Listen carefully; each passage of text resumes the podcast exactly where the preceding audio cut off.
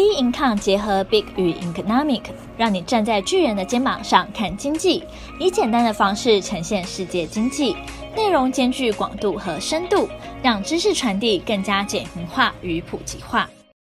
各位听众好，欢迎收听投资前沿新观点。今天由我们财经诸葛 David Chen 向各位听众聊聊，以巴冲突不影响全球经济向上发展趋势，台股突破底部区间，适合积极布局操作。好，我们看一下美股哈，美股道琼斯呢，四个交易日呢，应该是涨了三天哈，然后呢，在周四这一天呢，哦，跌了这个哦一百七十三点哈点七三，然后呢，这个跌幅然后。有一个拉了一个下影线出来哈，整个看起来目前我觉得属于一个非常健康的状态哈。怎么说呢？因为现在目前的这个呃道琼斯呢做了一个连续反弹的动作哈，那在这个时候呢稍微休息一下啊，我觉得也是应该的哈。因为稍微休息一下之后呢再上去会比较稳哦。基本上对于美股其他的指数来讲呢，目前也是进入这样的一个状态哦，包含。纳斯达跟费半呢，都属于一种反弹之后稍微休息的一个现象，也就是说，他们的走势都很接近哈。那目前这样的一个走法，包含后面会怎么走？哦，我觉得在这个阶段上来讲，稍微会震荡一下哦，拉回一点点，啊，稍微碰到这个三三二五零之后，就开始持续往上走。好，目前呢不会跌太多哈。以现在目前整体的国际经济的情况来讲呢，事实上呢。我觉得还是会稳步向上的一个趋势，这个看法我认为不会有太大的改变。那主要就是说发生在这一周里面呢，就是这个以色列跟这个哈哈马斯哈，这个等于说一个爆发激烈的冲突哈。巴勒斯坦这个哈马斯的组织呢，做了一个呃飞弹的攻击啊，包含掳走了这个呃以色列的这个平民哈。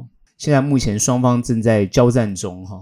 从这个情况来看呢，当然整个国际媒体呢是一面倒的，主要是支持这个呃以色列啊、对于哈马斯的一种一种反击。好、哦，主要就是因为呃呃哈马斯呢啊、这个类似这个恐攻的这样的一个情况，但是现在正反两面的说法都会有。好，那主要是西方媒体比较着重在哦这个哈马斯是一个恐怖组织的这样一个态势。目前看起来呢。事实上是可控的，所以你看国际的经济跟局面哦，包含甚至油价只涨了一天之后又稍微休息，我觉得整个局面上看起来呢，有这种呃趋缓的一种状态，影响不大。好，那我们从几个数据呢来看一下哈。那美元指数呢，本周它它是开低然后走高，所以呢目前看起来也是维持一个比较哦平稳的状态，目前是一零六点二二五。那十年期公债殖利率呢？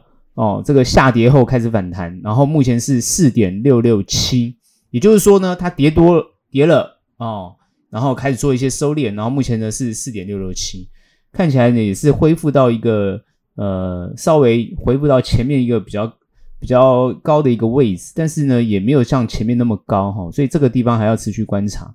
那布兰特原油呢，本周是走平哈，目前是八六点七七哈。照理讲，这个发生战争，也许是比较大的冲突的情况之下，油价应该要涨。那目前看起来呢，油价还没有涨哦，还是一个比较温和的状态。所以为什么会说影响全球的经济状况并不多？好，现在外界一大堆的分析啊，什么油价涨啊，什么国际股市会跌，我觉得看起来整个风平浪静。这就是一开始发生的时候，很多人会问，我会跟他们讲，就是说这个情况不会发生。好，这个待会我们再来分析。然后呢，比特币本周是从两万八下跌到目前是二六八零七，又是处于一个这个上下区间，在这个地方呢做一个比较平和的一个动作。然后呢，我们再看 Tesla 本周是走升的，也就说 Tesla 是慢慢一直在往上走，然后现在是到了二六八点六，它是走升到二六八点六，然后哦，目前呢是又回跌下来是。二五八点八七，其实都在这个 range 里面。其实它是一直走，它之前是一直走升，现在稍微调节一下，看起来趋势上还是要往上走。Apple 本周呢持续走升，所以 Apple 是没有跌，它就一直持续往上走。目前是一八零点七一。好，那台币本周呢是小贬哈，目前是三二点二二。哦，那呃，等于说整个。国际的状况呢，目前呢，哦，看起来是很平稳的，哦，看起来很平稳，没有太大的情况。那以巴冲突呢，我们刚刚在谈这样的一个状况，目前还在激烈的一种发生当中。但为什么会对国际经济的影响并不大？好，那一开始发生的时候，很多人问我就讲，我说这两边的冲突本身来讲是非常长的一段时间。那其实以色列原本对于这个巴勒斯坦的整个区域的管控是相当的严格，照理讲不会有发生这样的一个情况。但为什么呢？这一次呢，会这个所谓什么情报失灵啊，或者是呃这个对方的一个突袭呀，哦，整个呢啊、呃、会目标达成？我认为跟以色列目前国内的这个。呃，内阁哦，他们之间现在在做这个呃内阁的政政治斗争呢，有很大的影响哦，而且会影响到他们的整体国防。事实上，纳坦雅胡目前面临的包含，因为他要做司法改革啊、哦，那这个司法改革的一个遭受到反对党的强烈的呃反呃质疑跟反对哦，主要就是呃认为就是说，如果说对于司法呃没有做一个呃，很完整的、比较公平的对待的话，甚至于哦、呃，司法被的权利被这个呃执政者掌握之后，自由民主就不能够维持。这一点倒是相当的重要，因为如果司法没有办法维持超然独立的角色，那谁来去制衡这个管理者？哈，那当然，现在纳坦雅胡的政政府哈，他他他他当然会认为，就是说，呃，以目前以色列的现在的状况啊、包含呢。还有哈马斯啊，或者这种恐怖组织哦，有很多的这个会反击的情况，哦，那是势必要做一个比较哦，外界会认为比较独裁的一种情况，好，那再加上有一些丑闻啊，或者绯闻啊，啊，不是不是，就是这个贪污啊，好，这种这种问题，好，那当然就是因为事实上贪污这件事情，当然全世界都会发生，都会被别人指控，当然任何的执政者都有。被指控的这种机会，当然就要寻求证据啊，等等之类的。但事实的真相是什么？很多人有时候也讲不清楚，看不明白哦。那一般民众呢？其实最后依赖的当然还是司法做最后的公正的裁决。所以我们会这样看，就是说整件事情到底是怎么发生的？为什么会发生？是刻意的，还是呢真的是不小心或失控的？这点呢，后面我觉得还要持续观察。但我觉得很有可能就是说，政府失灵的这样的一个情况，说以色列政府失灵这样的一个情况，造成哈马斯有能力反扑，而且哈马斯其实已经酝酿了很久哦，这一次他酝酿了很久，一次发动，当然有没有想过发动完的后果？我认为他不在意，他在意的是他有没有能力发动，发动完的后果谁来承担？哦，那就是绑架了、裹挟了整个巴勒斯坦的这些。七百万的这些人民呢？好，目前看起来呢，加沙被封锁，以色列呢持续的这个轰炸，对于平民的死伤是急剧的上升。再加上它封锁之后呢，断水断电啊，整个情况造成现在目前加沙地区的这个人道危机是相当的严重。但是国际社会对于这方面，包含人道救援是有提出这样的看法，包含联合国，但还没有形成共识。主要的几个国家，包含美国、英国，但是相当支持以色列。但是呢，俄罗斯跟中国呢，就比较保持中立的态度，并没有偏袒哪一方，但也不可能去支持巴勒斯坦。看起来就是这样，他他们不会出手去支持巴勒斯坦，他们是站在中立的角色。就要看这个阿拉伯其他的国家，主要分析就是说，哈马斯会做这样的一个突袭的动作，是要制止。以色列跟阿拉伯啊做一个和谈的动作哦，或者是联联合的动作，大家都会说背后的支持者是伊朗。那目前看起来呢，整个主流的说法啊，或者是一些新闻的看法是这样的一个论述没有错，但实际上在发生的就是这个战争的情况还是持续发生。当然，我们这个地方不是来评论评论这个哦战争的结果或之后怎么样，我们只是要把这个现象提出来之后。那怎么去预判后面的经济局势跟状况？我认为现在后全球的经济局势目前还是处于一个疫后复苏的情况，各个国家都还是处于一个，因为现在去全球化的情况，要慢慢走出一条自己国家能够经济复苏发展的一条道路，所以现在都还是处于这样的一个阶段。其实我认为是无暇他顾，没有时间去理别人，甚至连美国、英国，甚至连中国、俄罗斯都有自己的问题要去解决，是没有了时间去理别人的国家的。我真的坦白讲就是这样。所以当事态发生的时候，就讲讲而已。美国这一次呢，就派这个航空航母群，哦，就就就到了这个哦，这个以色列这边啊，然后呢，呃，他只是维持，他也没有介入，他就是这样讲。但是他会武器去攻击以色列，所以目前看起来就是说，美国已经属于一个不愿意去参战的态势，但他会武力支援，也就是说，乌俄战争已经变成是现代战争的一个模式，乌克兰。哦，对于全球来讲，国力并不强。面对俄罗斯，哦，这个比较强的国家，他做了一个很强大的一种反击。好，目前呢，然后西方国家呢给予弹药援助或者是资金资金的援助，哦，来去抵御俄俄罗斯的入侵。那俄罗斯在入侵的过程当中，或者是在想办法哦，在乌东地区占领的过程当中，其实也感觉上力不从心。哦，因为以他一个国家来去对抗这么多的西方国家，包含欧洲，包含美国，事实上看起来力不从心。那当然包含中国啊，或者是北韩，要能够去支援他，也不敢明目张胆。所以整个局势从乌俄战争去看后面的很多冲突，慢慢就可以看得出来是什么样的一个局势。因为乌俄现在正在发生中，所以以巴或是以色列跟哈马斯的这样的一个发展。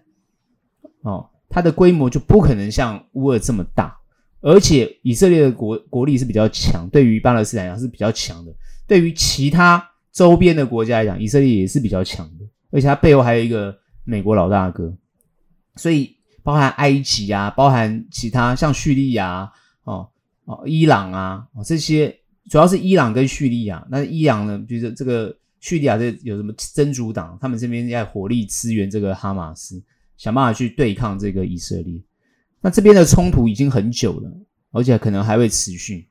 所以目前几个会有这个呃地缘政治的影响啊，包含大家就在讨论台湾怎么样怎么样。其实台湾跟这些都没有没有什么关联性哦，这个给供诶，都是讲多了，那没有浪浪费时间而已。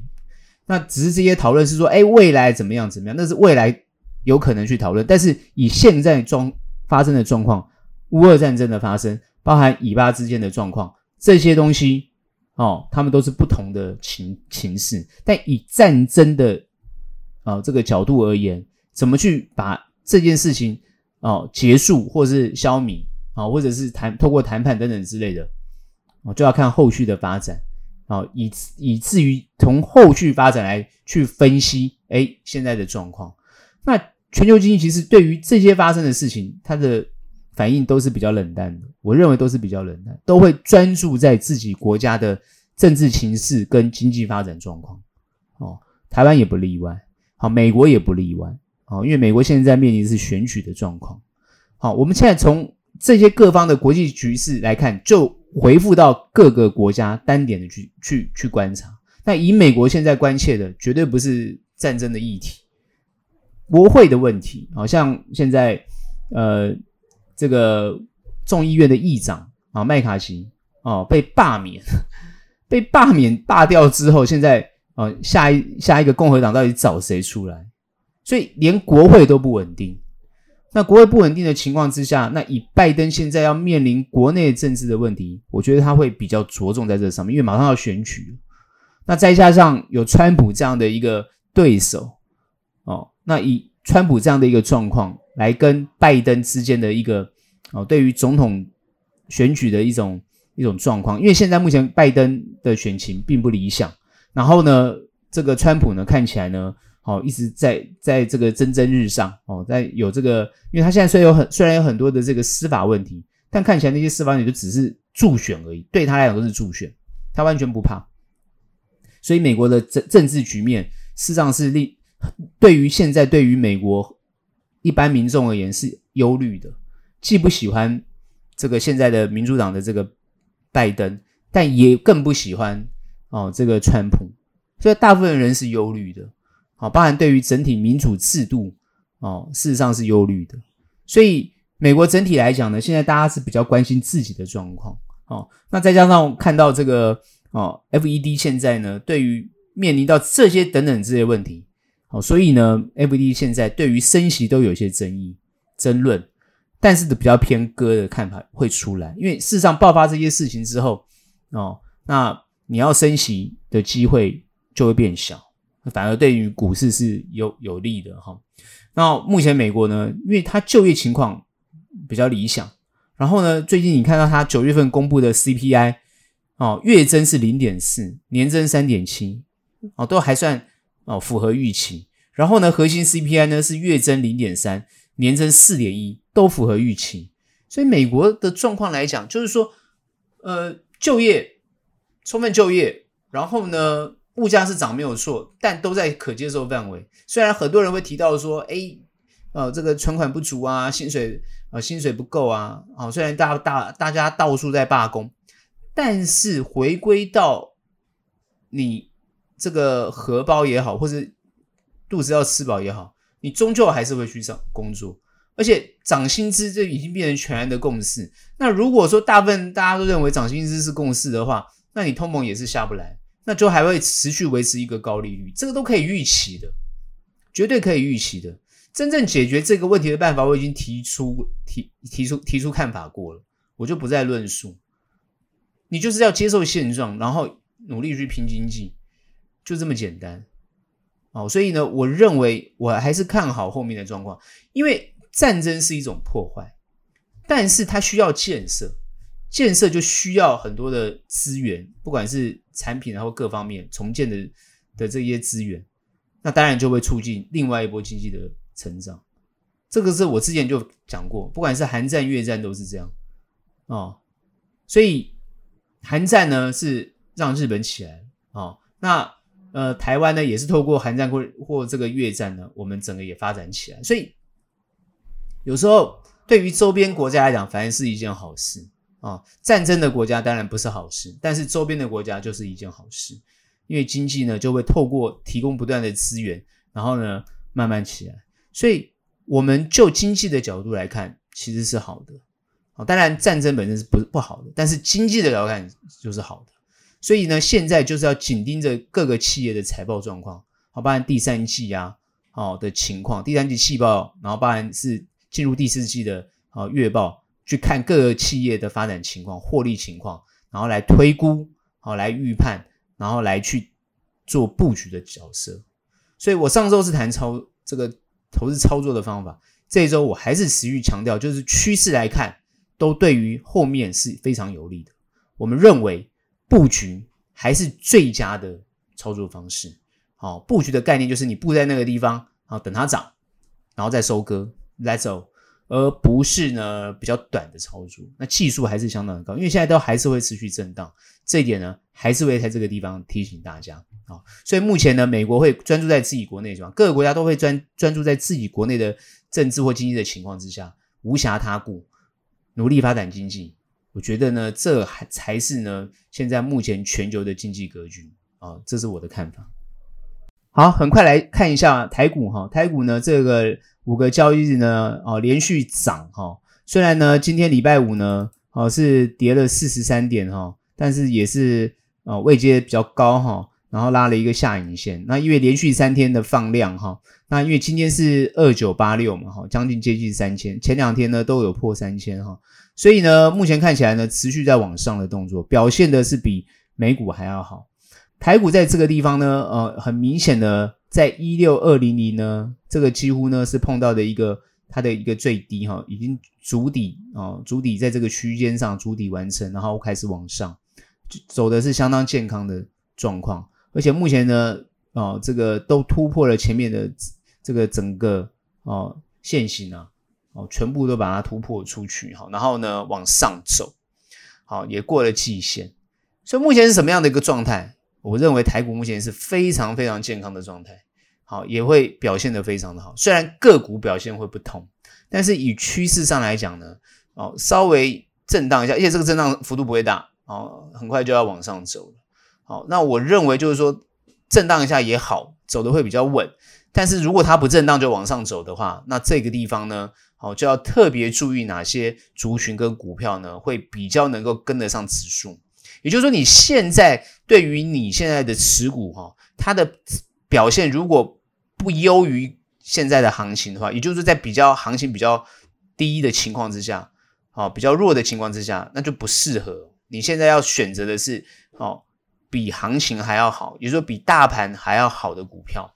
好，走势上比大盘还要好的股票，所以很多人说，诶，要去选一些比较低的，要去抄底。其实我不会建议，因为你现在在这个区间格局，然后已经突破，然后呢要往上缘去走的时候，你你你选择弱势的股票会完全不利啊，因为它会涨幅比较慢，走的也比较慢，甚至于还可能往下走。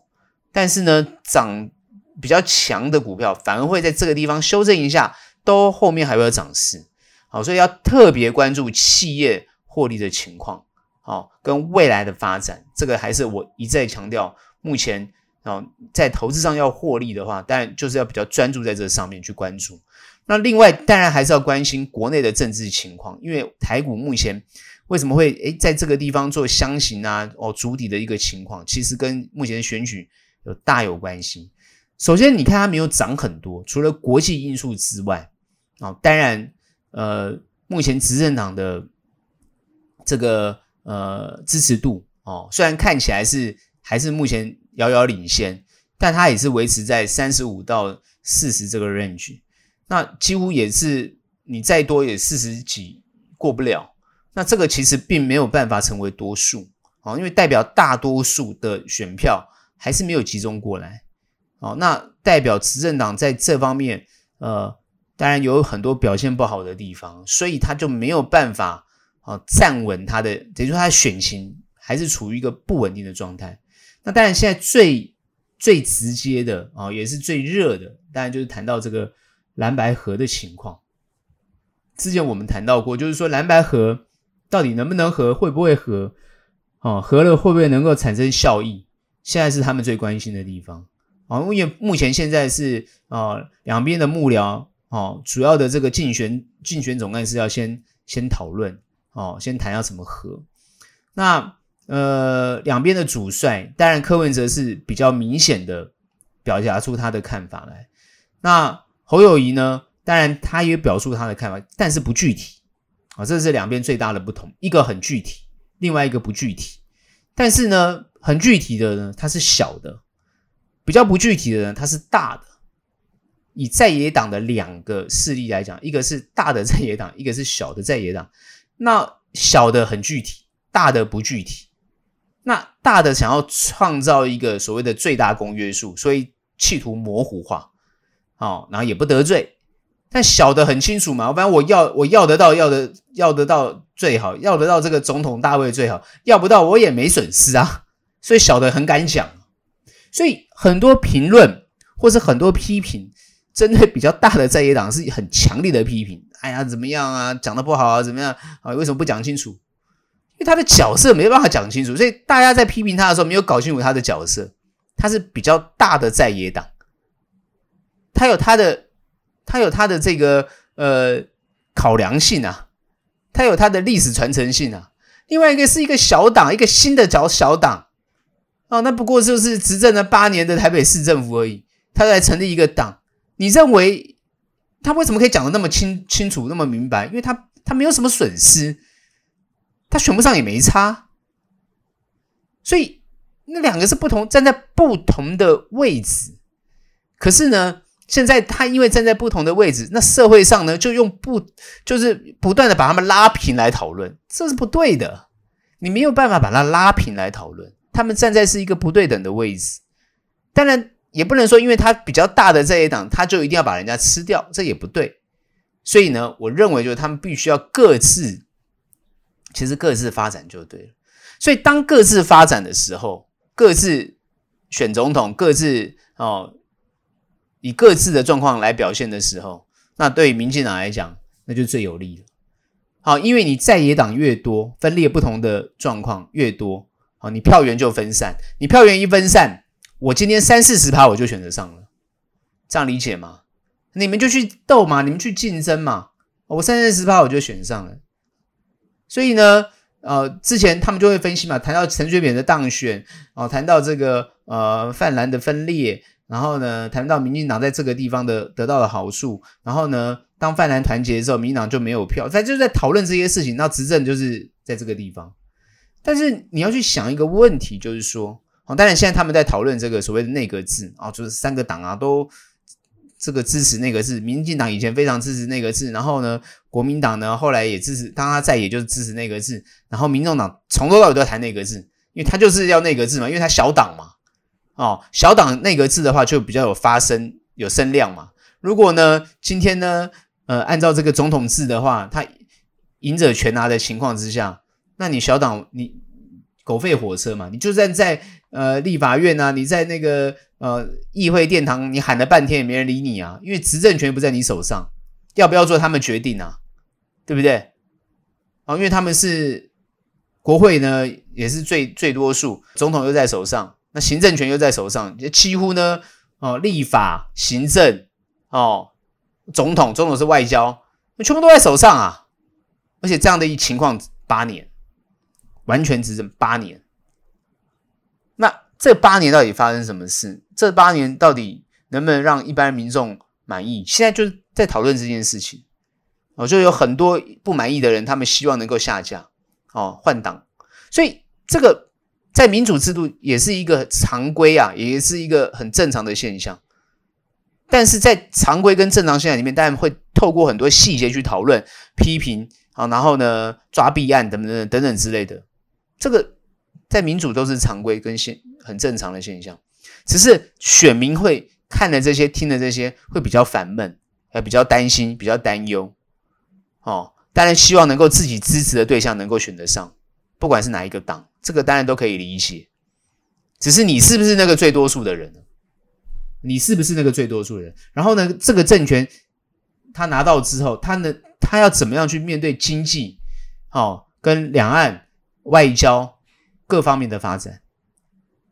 国防军事全部都是他要负全责，所以这怎么样他才能够哦？他最近已经有评论到，就是说都没有看到牛肉，也没有提出政策哦。那之前讲的政策到底现在是延续还是算不算都不知道哦。有人这个什么要补助款，大学生补助款，有人是提到哦，大学完全免费，就是很多啊、哦。有些谈到这个当兵的时间啊等等之类的问题哦。有些谈一年、谈四年啊，谈一年、谈四个月哦。啊，还要加薪，各方面很多议题，能不能做得到？然后呢，确定你执政之后就会去执行，这都有待去观察哦。所以这些东西对于现在执政党的状况，但是他现在只要稳定，稳定的多数，然后呢，维持现在目前的经济情况，然后持续的站稳他的脚步，从他最弱项的地方去做突破。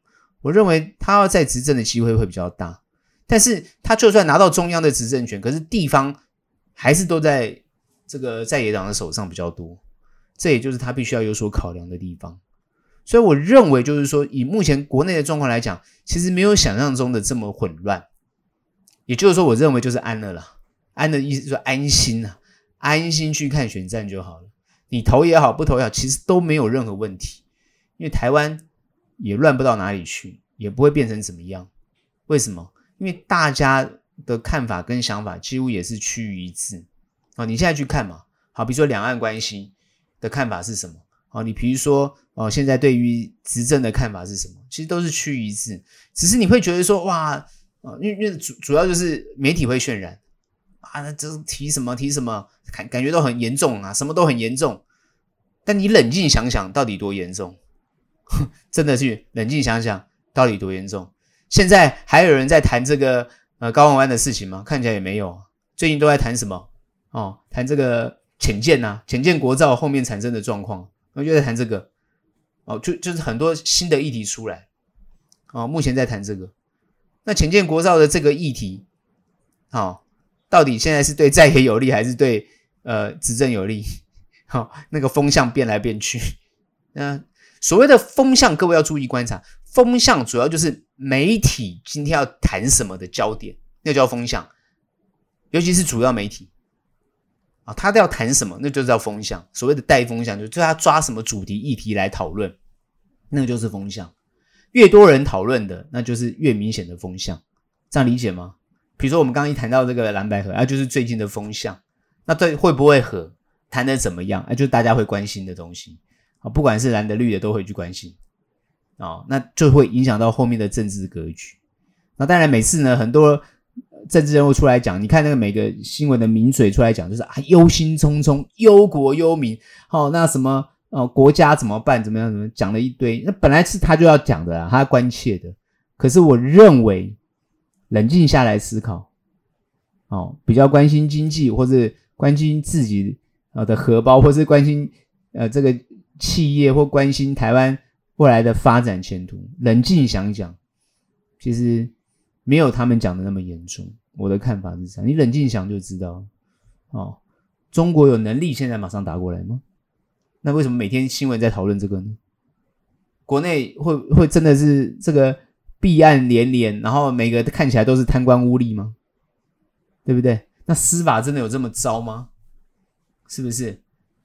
那冷静想嘛，不是说电视讲什么你就听什么，对不对？啊，我看每很多很多那个。呃，新新闻界的什么直播等等之类的哦，下面一堆人哦，那个网友在那边讨论的很快乐，骂来骂去的，那真有这种情况吗？他们都是比较会关注的，比较极端的。大部分的人，你去路上走一走，看一看，最近刚好是这个很多百货公司的周年庆，走一走看一看，你觉得大家是关心什么？你觉得大家是关心政治吗？还是看周年庆到底打打几折？民生生活议题跟生活环境是他们自己比较关心的，很多一些事情都是别人为了选票炒作出来的。你会关心那些东西吗？你不会啊，你也不需要关心啊。哦，我们随便生活旁边的朋友聊天问一问啊，如果两岸怎么样，怎么选择？大家都很自然直接反应啊。看，没有人会拿扫把跟拿枪出来去去去去去去干嘛吧？毕竟双方两岸有互动非常久了嘛，身身边的周边的朋友，一些都有在对岸啊做生意啊等等之类的，大家的关系其实民间的关系其实就已经非常自然了。我们不能说水乳交融啊，但就是已经很自然。那你们这个高层在那边争来争去，争权夺利。关我关别人什么事情？然后又要鼓动大家出来，这个支持谁支持谁，这个都融会习干呐。哦，我们比较关心经济，比较关心现在的状况，社会的议题，哦，生活、社会、经济、物价，哦，不要缺什么，不要缺水、缺电，又缺缺粮，不要缺这个。你不，你们的，你做到不缺，价格稳定，你就是一个好政府嘛。对不对？你不要让两边擦枪走火啊！你要让呃这个跟外面交朋友，就是维持一个很稳定的政局，是不是？你不贪污，你不腐败，有什么难的？那个票不就自然来了吗？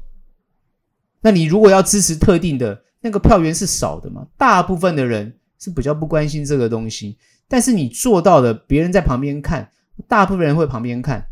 看了选票就会自然有一些移动，你就会这这个东西很自然的啊，那这很自然，不是说啊旁边很多人在那边炒作，大家就信啊或者怎么样？我觉得不自然。台湾不不必然啊，因为台湾的选民现在也是慢慢成熟，我真的是这样看法。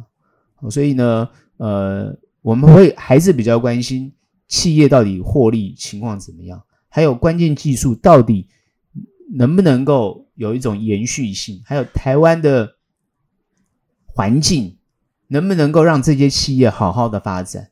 政府能不能好好的管理？像我最近，我们就可以感觉得到，哦，你社会，哦，比如说这些社会弱势的问题有没有去好好处理？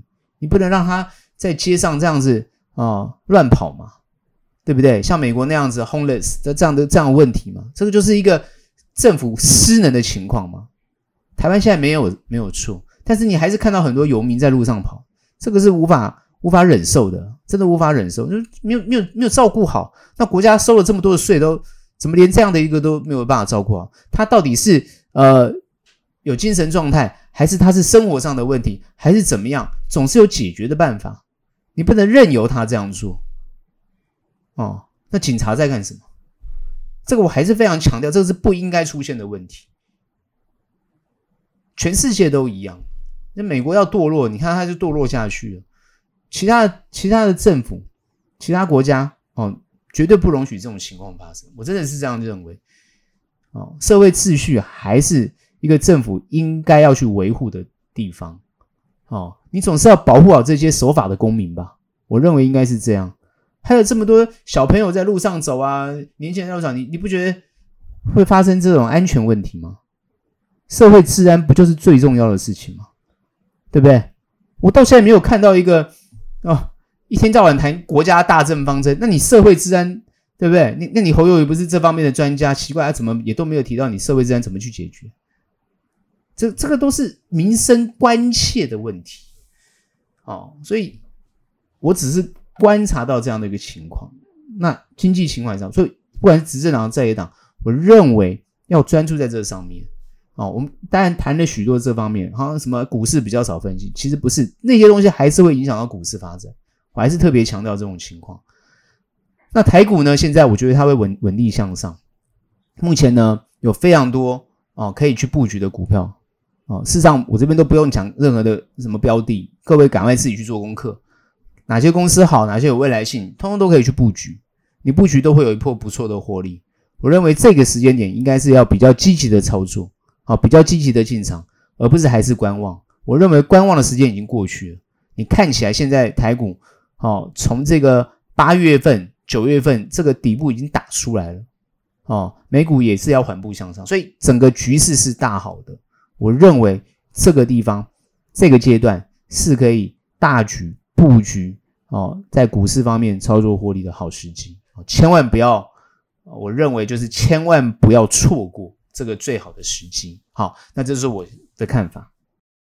那今天的节目就到这边结束，喜欢我们欢迎订阅，有任何问题、任何想法，欢迎到脸书专业以及 Instagram 跟我做交流。那我们下期节目见，拜拜。